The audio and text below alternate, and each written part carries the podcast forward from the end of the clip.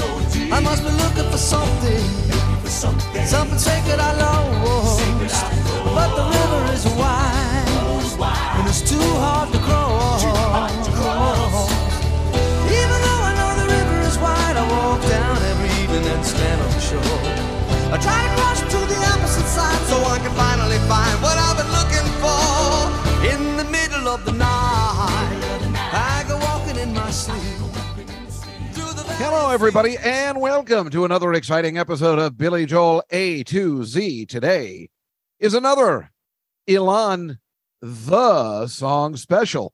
Who knew that the song River of Dreams from the album River of Dreams was actually entitled The River of Dreams? In fact, both Elon and I both thought we'd made a huge mistake in the R's when we found that it was actually called The River of Dreams. This is as bad as Street Life Serenader off of the album Street Life Serenade. Or, He's or the got- song The Piano Man off the album Piano Man. Yeah. The Piano Man will return after these messages. From Prince Spaghetti. Anywho, uh, The River of Dreams is the eighth song off of Billy's 12th and final album entitled, wait for it, River of Dreams.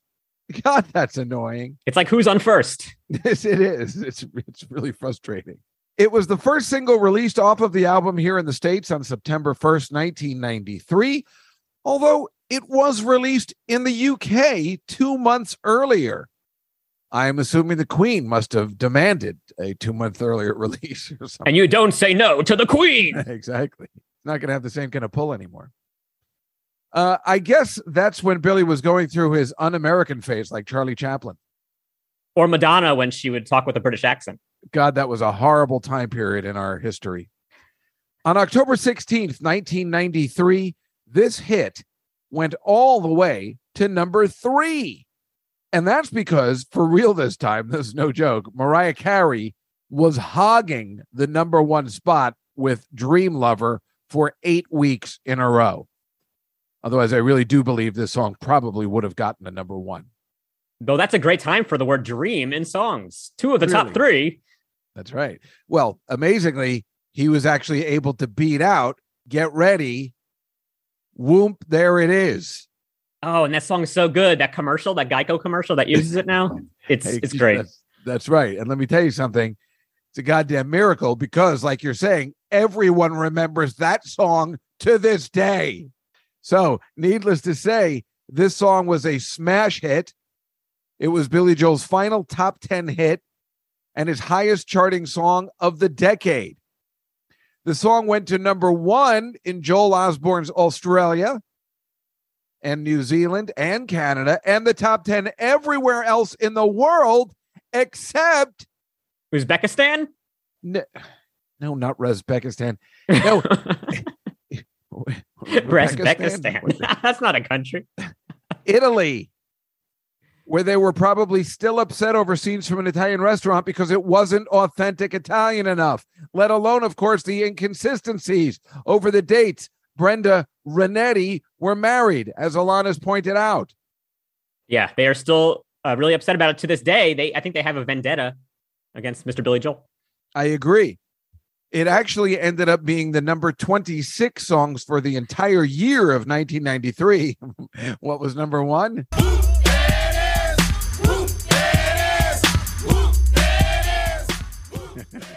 Dream Lover. Oh, you guessed it. Whoomp. There it is. No way, really? Yeah. the re- it's so sad, but it's still popular. So why wouldn't it be? Like you said, it's a really popular Geico commercial. It's so Tag funny. team. So How'd funny. they, how'd they get that guy to be in it? How did they get his busy schedule? How did they get the guys from Tag Team? exactly. Uh, the River of Dreams, the River of Dreams, was nominated for the Grammy Award for Record of the Year in 1994, but lost out to "I Will Always Love You" by Whitney Houston, which, of course, I believe was written by Dolly Parton. Hmm. So Billy Joel foiled again by a country music singer. River of Dreams, the album, was also nominated but lost out to the Bodyguard soundtrack, which both makes sense and is hilarious because he was foiled again by a movie soundtrack like the Innocent Man album and Flashdance. And probably Saturday Night Fever beat him out back in uh, the 70s, right? Uh no, because for some reason the stranger wasn't nominated. Oh, yeah. Remember, it wasn't until 52nd Street. I always forget what our gripe is, whether it was yeah, that They were- year or back in 52nd they weren't Street. ready to realize his greatness yet. Uh, it was also nominated for Song of the Year, but lost out to a movie soundtrack in Aladdin. No wonder he got out of the business. Seriously, he's probably really pissed off because Billy was also nominated for pop male vocalist for this song, but lost out to Gilbert Gottfried in Aladdin. Right, that would have been so good. I know. No, he lost out to Sting, his pal. Uh, this song also appears on 2000 Years, the Millennium Concert, with the Land of a Thousand Dances song in the middle for some reason. It's also on 12 Gardens Live. It's on Live at Shea Stadium with a Hard Day's Night in the middle. That sounds like a lot more fun. It's on Greatest Hits Volume Three and the Good for Nothing My Lives compilation album, which finally provided a never before released version of this song, at least, but with Lullaby in the middle, as we've already ugh, gone over. So, of course, for me, that album still sucks. Like our last song, there is a lazy music video that goes with this song as well. Uh, of course, it's Billy on a boat, Mm. duh, on the Connecticut River, at least. So he actually moved off the island slightly for this one. The only highlight to this video is seeing Alexa Ray and Christie Brinkley in a cameo as Christie is painting the album cover. And we'll talk about why they didn't spend a little bit more time on that. That's interesting.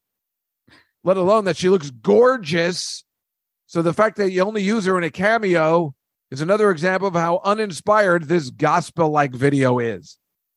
On October 23rd, 1993, Billy was the musical guest along with host John Malkovich on Saturday Night Live and played this song. As of course, we all know from the All About Soul episode that I was there for that performance.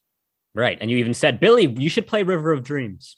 and then he said, it's the River of Dreams Yeah, guy in the audience who I don't know. That was just as bad as I told him to get off, you know, stop yelling while I was on the phone for my gambling issue. anyway, Alon, Elon, Alon, the guys, our ranking buddies, have it at the exact same number. Now, this is a hit. Where do you think the boys have this one? Knowing mostly what Christopher Bonanos, that's what our we try and get our minds together on Chris Bonanos. What do you think his New York magazine and the Newsday magazine articles have this at out of 121 or 124 songs? I get the feeling that even though this was a big hit, this is going to be one of those songs that they don't put too high in their rankings. Um, so I'm going to just guess something low. I'm going to say 58. No, it's at 24. So you were kind of right, but also just a little too low. No, I was way off, way off.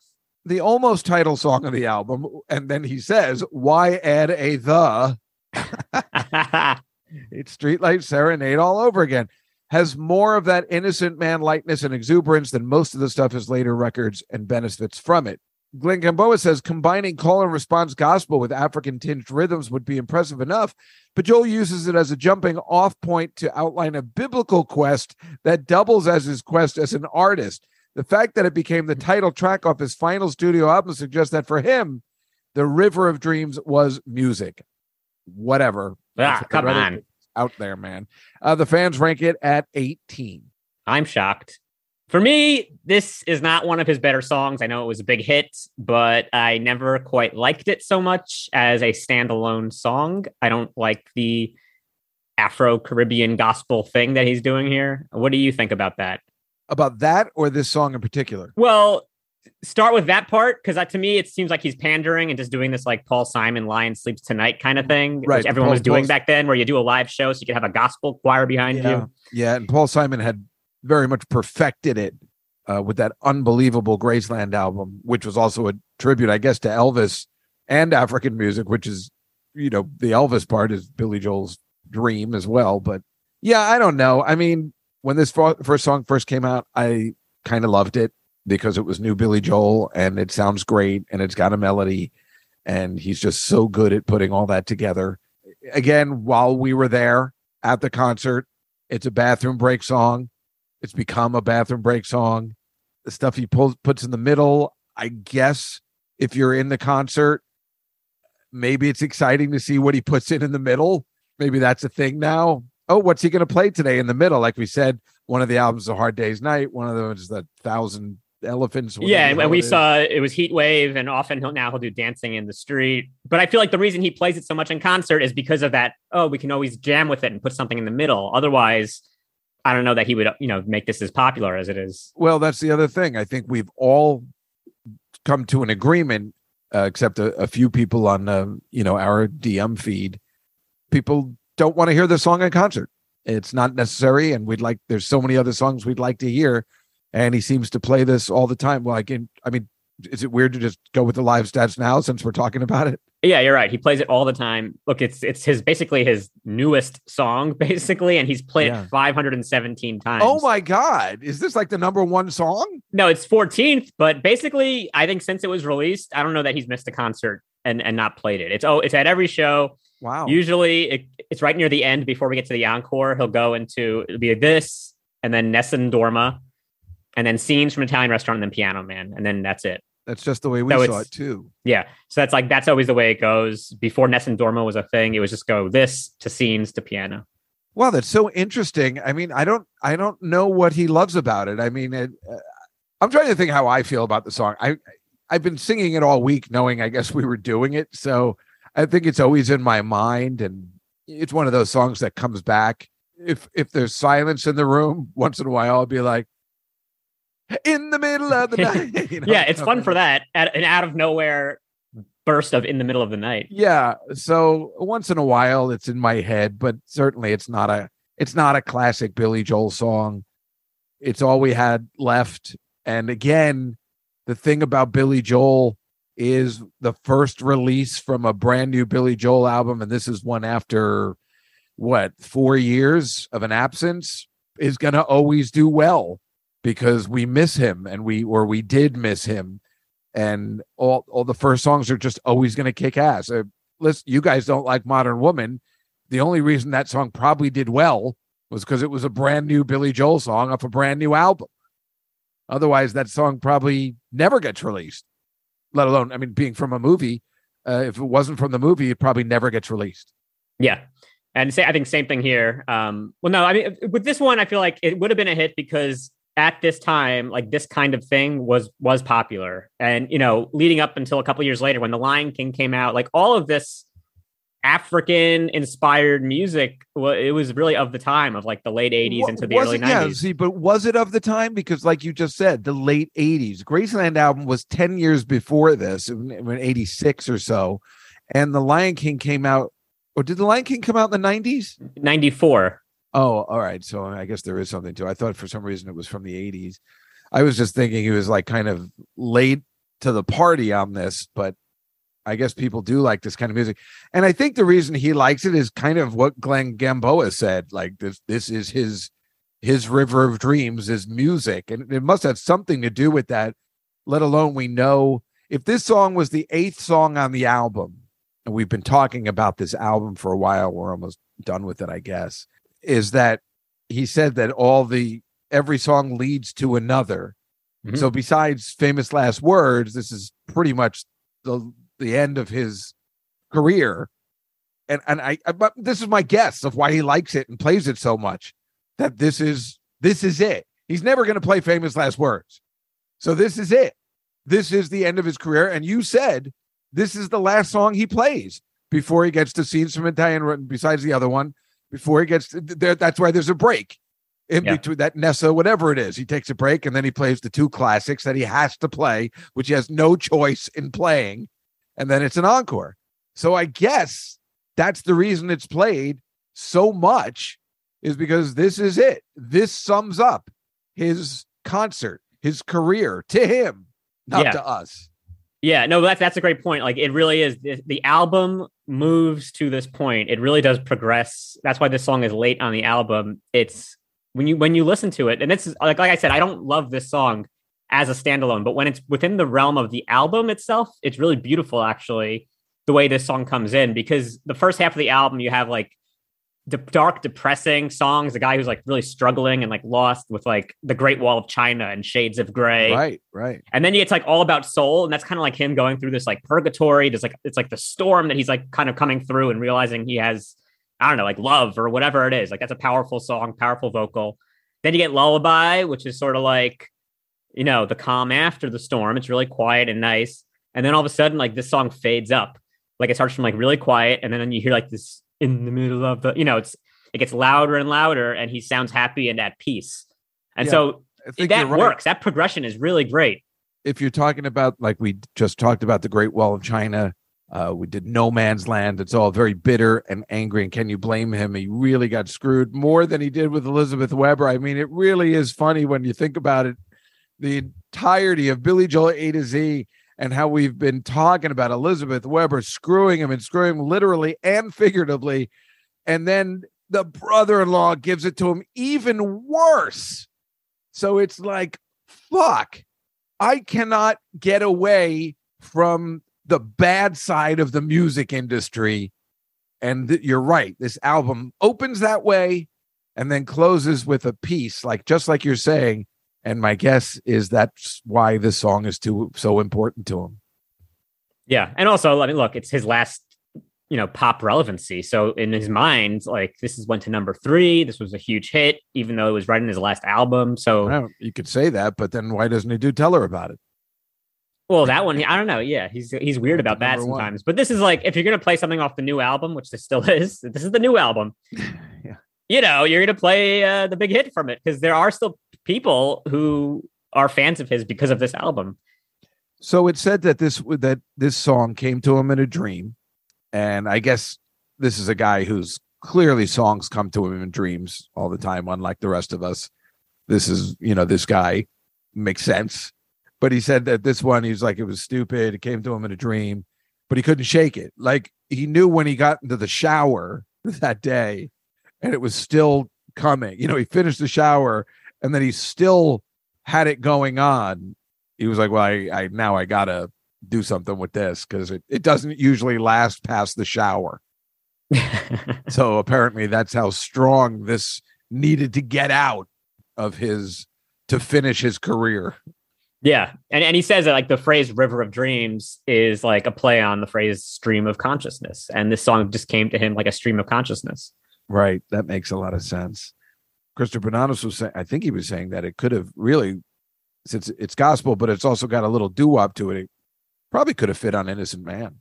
Yeah, and actually that's I think I would have liked the song better if he just got rid of that gospel like call and response thing with the choir and just sang it like an innocent man's style song. I think that would have been more enjoyable for me. You know, just get rid of like all the gimmicks. This doesn't have to be some like Afro Caribbean thing and just play it like it's an old doo-wop song from the 50s. Like we know he likes doo-wop. He sings at the end of it that song Gloria, which is an old doo-wop song. Now he said he's. What do you mean he sings at the end of it, Gloria? right at the end of the song, he's like Gloria. It's really faint on the on the studio version, but on the live versions, he sings that more. I, I saw that that he was doing that, but I thought he was. Ta- that's why I was getting confused because I only think of that Laura Branigan song. What's that song? Oh, you don't know that one from the eighties? Because that's why I was getting. Oh well, that's like the old. Cla- There's another song, Gloria, which is probably yeah, but I would have covered that. preferred to hear that Laura Branigan song. It's a classic. Oh no, I know. Gloria, Gloria. Yeah. Yeah, that, that's a different Gloria. There's a third one that like the Doors and groups like yeah, that. but he should cover. sing that one. That would be better. See, that would have been more entertaining. Why doesn't he put that in the middle of this song next time we're at the concert? That would be a real twist. People Calling would be like, what the hell?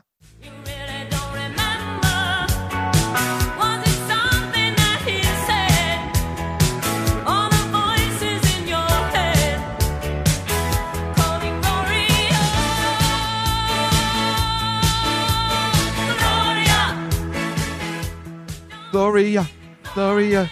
That's a good song.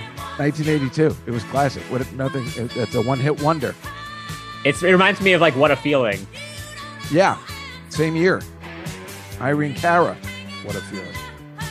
So yeah, that's that's what I thought when they said Gloria. I'm like, well, I've never heard that song before. That at the end, I don't recognize the uh, version that I was thinking of in my head.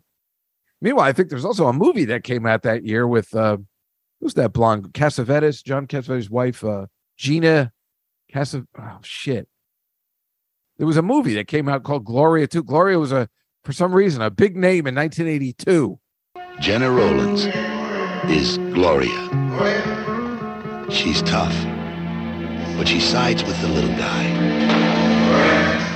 The danger is always getting closer. And getting closer is always the danger.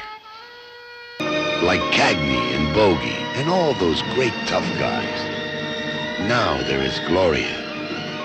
You let a woman beat ya, huh? You little tiny nothing, Gena Rowlands you punk! is Gloria. She's trying to beat the mob at their own game.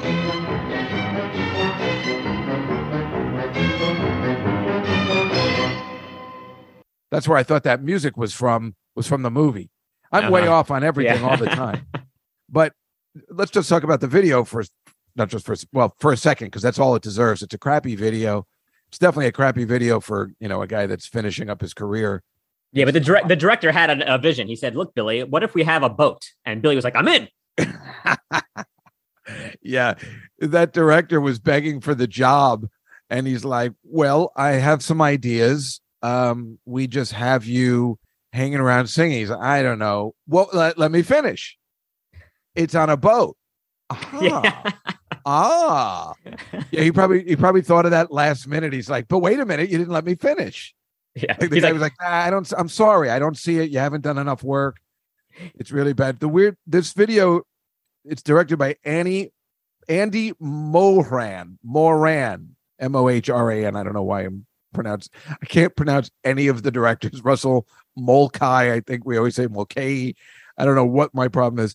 Anyway, he did a mu- a million music videos in the 80s, but none you really don't know. I mean, he did all of George Michael's videos and Ozzy Osbourne's that shows you his, you know, where he is. range, good range. Most of the groups he did, th- their songs you just don't know, except well, he I think he did the George Michael's uh Freedom one, which was pretty popular, but he also did uh my favorite Guns N' Roses November Rain. Oh, that was great.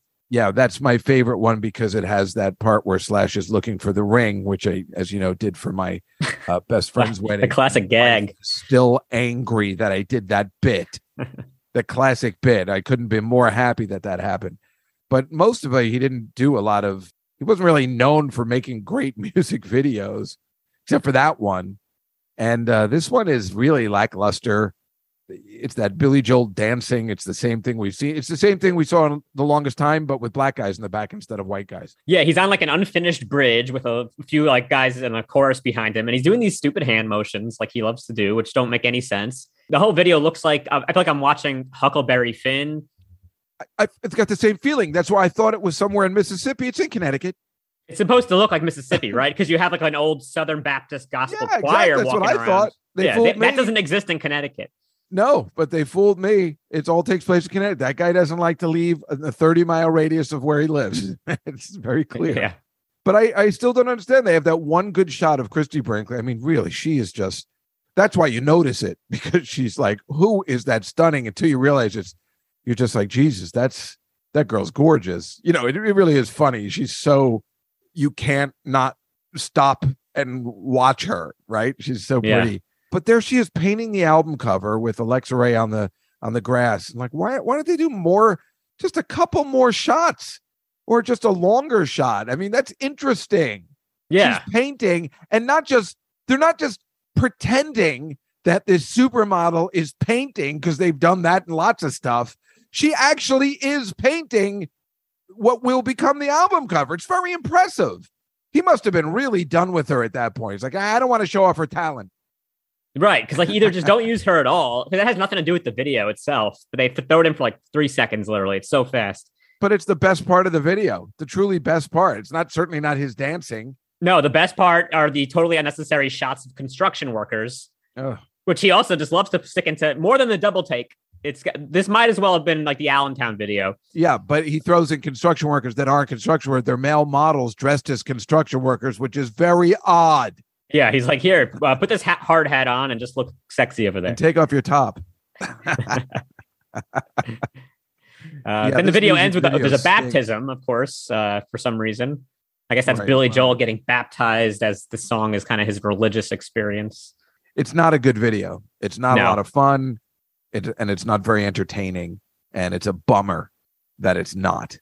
Because again, for a final video, we want something better. We Right. deserve something more fun. Billy Joel's a fun guy. I know this is not a fun song, but I still feel this could have been a lot more interesting. Is it too much to ask for a Rodney Dangerfield cameo? Apparently it was. was, was Joe Piscopo too busy? Hey, the River of Dreams. I'll tell you.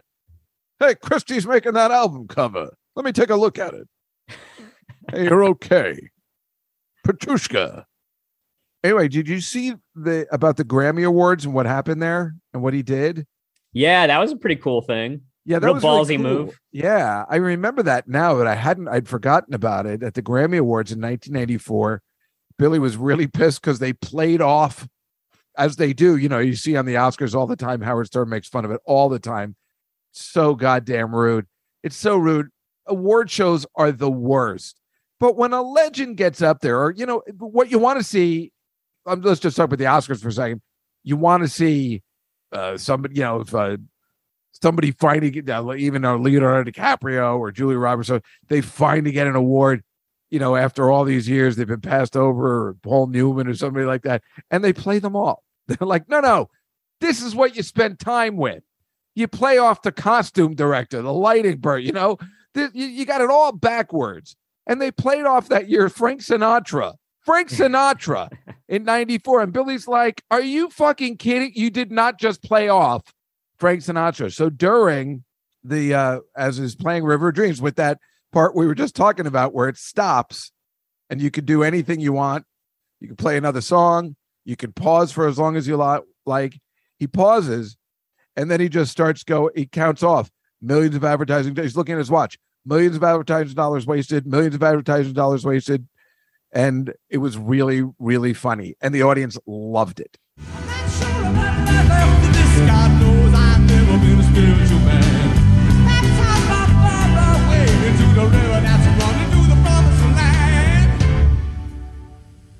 Valuable advertising time going by. Valuable advertising time going by. Dollars, dollars, dollars.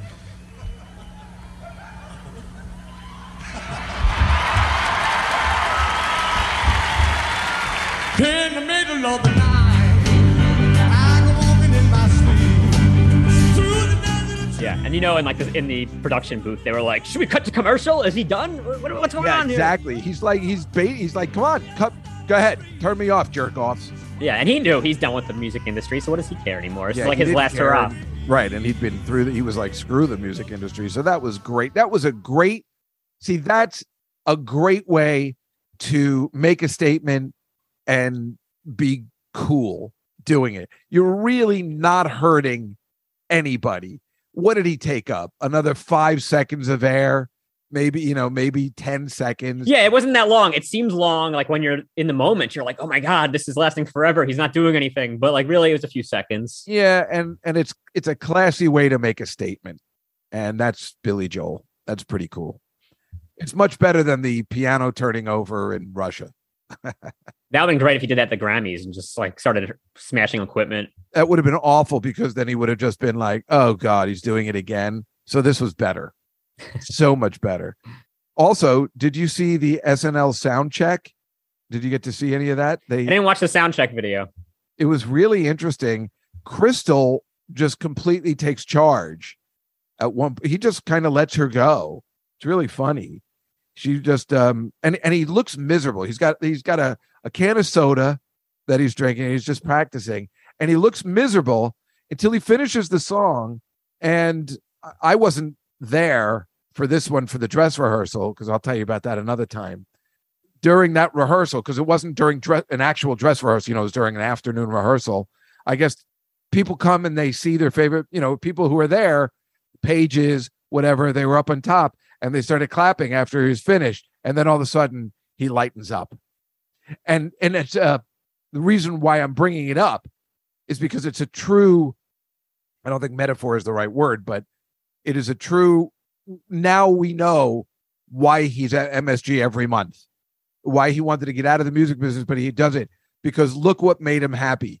Four people clapping after the River of Dreams, and he changed his whole tune. If you watch this, it's available on YouTube, the SNL sound check, and you watch his, he's not happy. Uh, he's just going through the motions, going through the motions. And after four people clap, you, you see his attitude completely change. It's rather fascinating. Yeah, it's kind of like when you're um I don't know, like when you're you're, you're a comic, you're on stage and you're on and you're friendly, whatever it is, and then you get off stage, maybe your whole demeanor is just like, okay, now you're just alone by yourself. But then he notices people are watching him again, and you got to be on again. And so part of it is that he enjoys people watching him and the and the audience, but part of it's also like, oh, people are seeing this. Let me be more. uh Let me be Billy Joel, the entertainer. I got a question for you, and maybe you have the answer, or maybe one of our listeners does. It looked like Liberty DeVito on the drums, but that's impossible, right? Why? Liberty on, the was. SN, on the SNL soundcheck? I thought that was Liberty. Yeah, but I thought he was banished from this album. No, I don't think that's true. Well, that's what I'm asking. I you. thought I thought Liberty was the last one left out of the no, whole Liberty crew. did not play on the River of Dreams album. I thought. I thought he was asked to leave after Stormfront. Let me look at the uh, personnel Well, here. what happened was we know for a fact on the River of Dreams he used session musicians, not his touring band. yeah, But maybe he was still using them for touring. Liberty played on the album only on Shades of Grey. Right. But that, and only because that's when they switched. That's the Shelter Island. That's the only one they kept from the Shelter Island recordings. Then he got rid of everybody, used session musicians. We know that part. Yeah, But the question was, I guess he didn't get rid of them as touring bands. So the fact that Liberty was still so angry is still kind of weird. If that's if it indeed was Liberty, and it certainly looked like him. I, I thought he got rid of them all. The way Liberty was, you know, yelling and complaining, I, I, I thought they got rid of them forever. And they- you know, even though they got rid of him for the album, they clearly toured with him for another two years. yeah, that's that's what I think it is. I think they were still touring with him. All right, that makes me feel better because I wasn't sure what the hell was happening because it definitely looked like Liberty. That's what I thought too. Now, in that live SNL recording, one thing that's interesting is that you know there's a lot of high notes in this song. Billy wasn't even attempting them in a high register, except maybe at the end when he's just vocalizing. But for the actual lyrics, he seemed to just be going like middle of his range. Oh, I So didn't ma- notice. So maybe he was having a kind of a bad vocal day, and that's why he was a little uh, grumpy looking during the uh, the rehearsal. It makes sense. Remember, he wasn't in any sketches or anything with Stormfront. He was in some sketches and stuff. But uh, yeah, this is Well, he's probably like mid divorce at this point, and probably was going through a lot of crap. yeah, but still, you're on Saturday Night Live. It's goddamn exciting. Yeah, it is. He's like, oh, I'm on Saturday Night Live again. I Again. maybe it was one of those things where he's just like, I've been doing this since the '70s. Really don't give a shit. yeah. Uh, what what did I miss now? My 38th high school reunion. Who but cares? that's when, but that's when Saturday Night Live was good again. Like it was a good cast. Like unlike that Stormfront one, which was not a great cast and everything. This was, I mean, it was getting there, but this was like a good cast and everything. It was, uh, they were doing well again. I'm surprised he, uh, that they didn't ask him to be in a sketch or something since, you know, he seemed to like to do it last time. yeah. That's why I guess what I thought was going to happen, which is why I attended. And because it was your good friend Sarah Silverman's first. And Attell sketch. and Dave Attell, they were both on the show at the time. oh wow. yeah, so it was a no brainer to go when Billy Joel was the musical host. You know what I like about the live version of the song, and he does it on the SNL one, and then every other live version you see is in that line where he says uh, "searching for something." Yeah. When he sings it live, he says "switching." he does. Yeah, and then even the backing singers like also kind of say "switching." Like they, their their job is to just copy what he says. So when he uses his weird like Long Island accent, they got to do it too. Oh, that's funny. I know I never noticed that before. Also, I I noticed there's four versions of this song that are released, and I don't know why or where. I guess there's a, a single version and an album version. Then there's a version called the Percapella mix. Have you heard that one? Nope.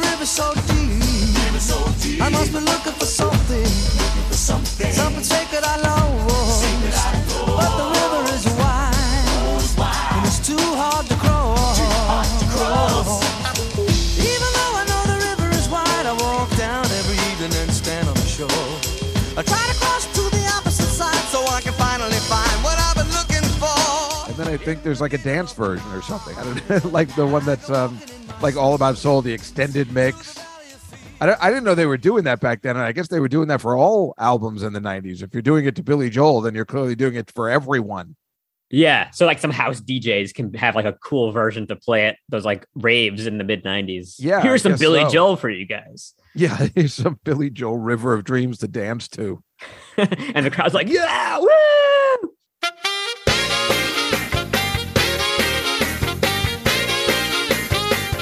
Well, Dave, it's time for the trivia portion of the show. Do you have a stumper for me? Yeah, I got one. All right, you ready for this? I am. All right. Billy Joel and Dave Juskow Oh boy, it's one of those. apparently have a lot more in common than their em- enjoyment of meatball subs. Hey, the River of Dreams director Andy Morahan directed one movie, a third sequel to two that were previously done by the director of Get Ready, Allentown, A Matter of Trust, Pressure, and She's Right on Time, let alone the first music video ever. The original movie is a Dave Juskow favorite that haunts him every day since several years ago. A building was constructed on Roosevelt Island that now obstructs his view of the location where the legendary final fight scene that took place on the rooftop of the Silvercup Studios building happened in the original movie, where there can only be one. What is this movie franchise, Alon Altman? That movie is Highlander. Yes!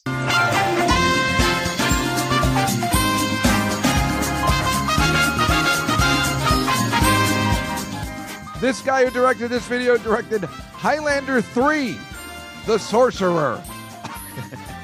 Highlander 3, The Quest for Curly's Gold. oh, so yeah, Russell Mulcahy directed the original Highlander and Highlander 2, The Quickening. And as you know, directed Allentown, Pressure.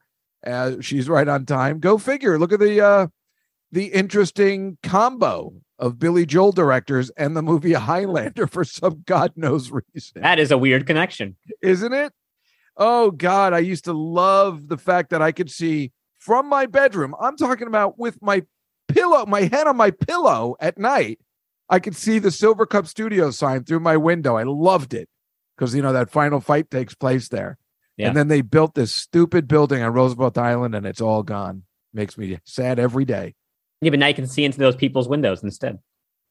Actually, I can now. All I see is this coffee shop they made in the building. It's it's neon lights are on all night long. It's really frustrating, actually. Hmm. And I'm dying to go there. I've never gone there. I'm like, I got to go to that coffee shop and see what it's all about. And then look out at your apartment from there. Exactly. Be like, yeah, you know, can you guys turn off these lights at night? It's driving me crazy. Like Why Kenny would you want Rogers? Roasters. The what? Like Kenny Oh, Rogers Kenny Roasters. Rogers roasters. Exactly. It's the same thing. Like the red planet in there. I'm hooked on that coffee. Alon, I'm hooked on it.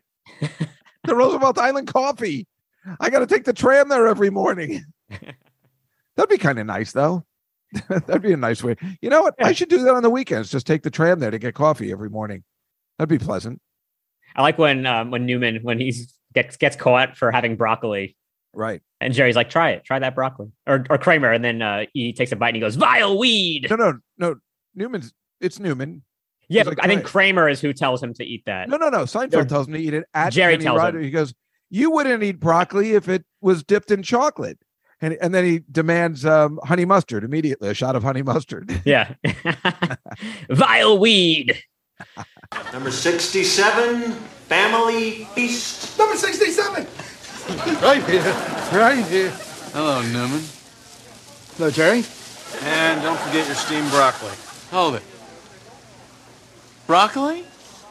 Newman, you wouldn't eat broccoli if it was deep fried in chocolate sauce. I love broccoli. It's good for you. Really? Then maybe you'd like to have a piece. Gladly. Vile weed. Kramer, isn't it? I knew it. The greasy doorknob, the constant licking of the fingers. He's hooked on the chicken, isn't he? Yes, yes. Now, please, someone, honey mustard. Alon, that was a fun trivia question. Do you have one that is equally as entertaining as uh, that mine was for myself? I don't, but I have two that are both not entertaining. Oh, oh well. I wrote one and I said this one isn't so good, and then I found one that was a little bit better. so they're just like the music video. Nice. Yeah, a little bit. It's a little bit of a mishmash of two different things. All My right. first one is about the song "The Lion Sleeps Tonight," which is very similar to this song and how it feels. Okay. "The Lion Sleeps Tonight" was a big doo-wop hit for the group The Tokens, whose uh, who one of their original members was this singer-songwriter, later known for hits like "Calendar Girl" and "Breaking Up Is Hard to Do." Oh, uh, Neil Sedaka. Yeah. who he wrote "Moving Out." As isn't that the one that "Moving Out" was written?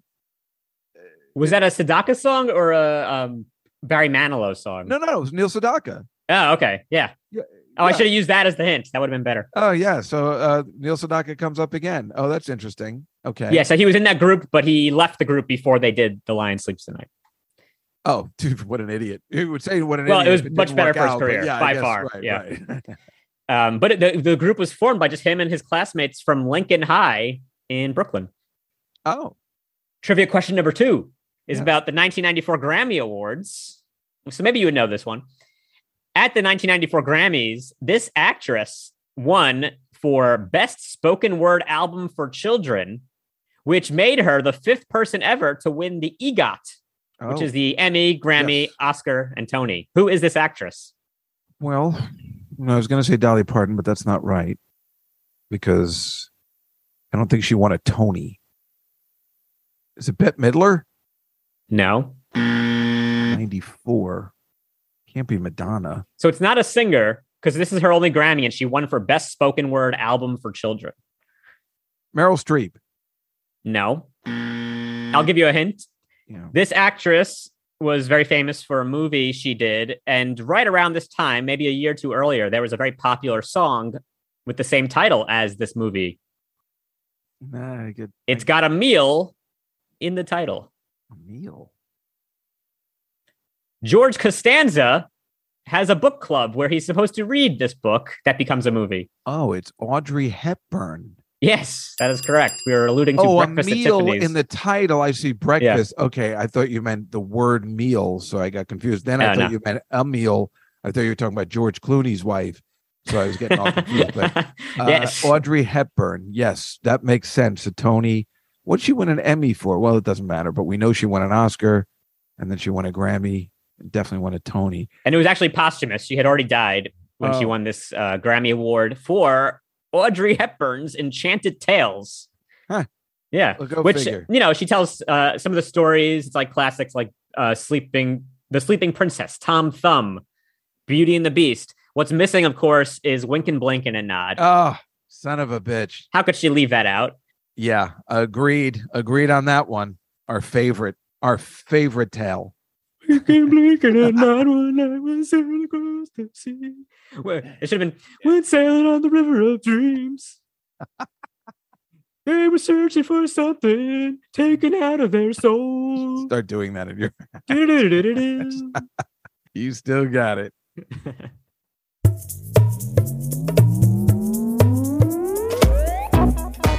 Well, I have no idea how you parody this song. I mean, I know how you would, but it's not going to be easy, I don't think. What do you have for us today, Weird Alon?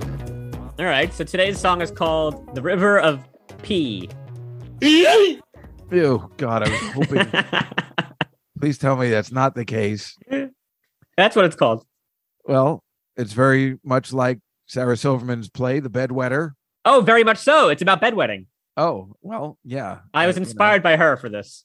the great Adam Schlesinger wrote uh, the Bedwetter, which is the best song in the show, and I believe they actually use a river of pee.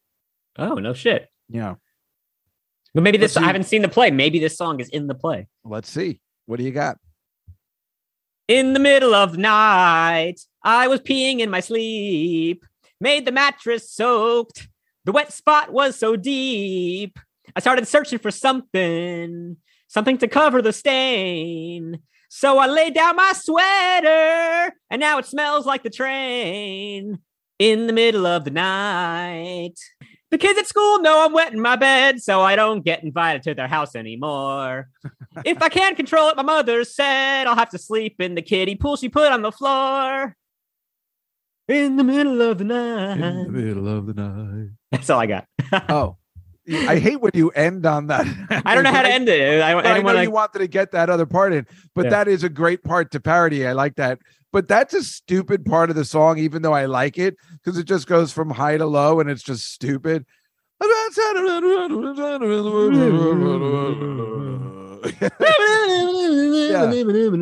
I feel like that's uh I don't know, there's something weird about it. I like it and I hate it at the same time, but I like what you did. Yeah, I like that song because it's that part of the song actually because it kind of brings you back. This song keeps going full circle, which is what makes it catchy. There's like this weird bridge, and then you get right back to in the middle of the night. Yeah.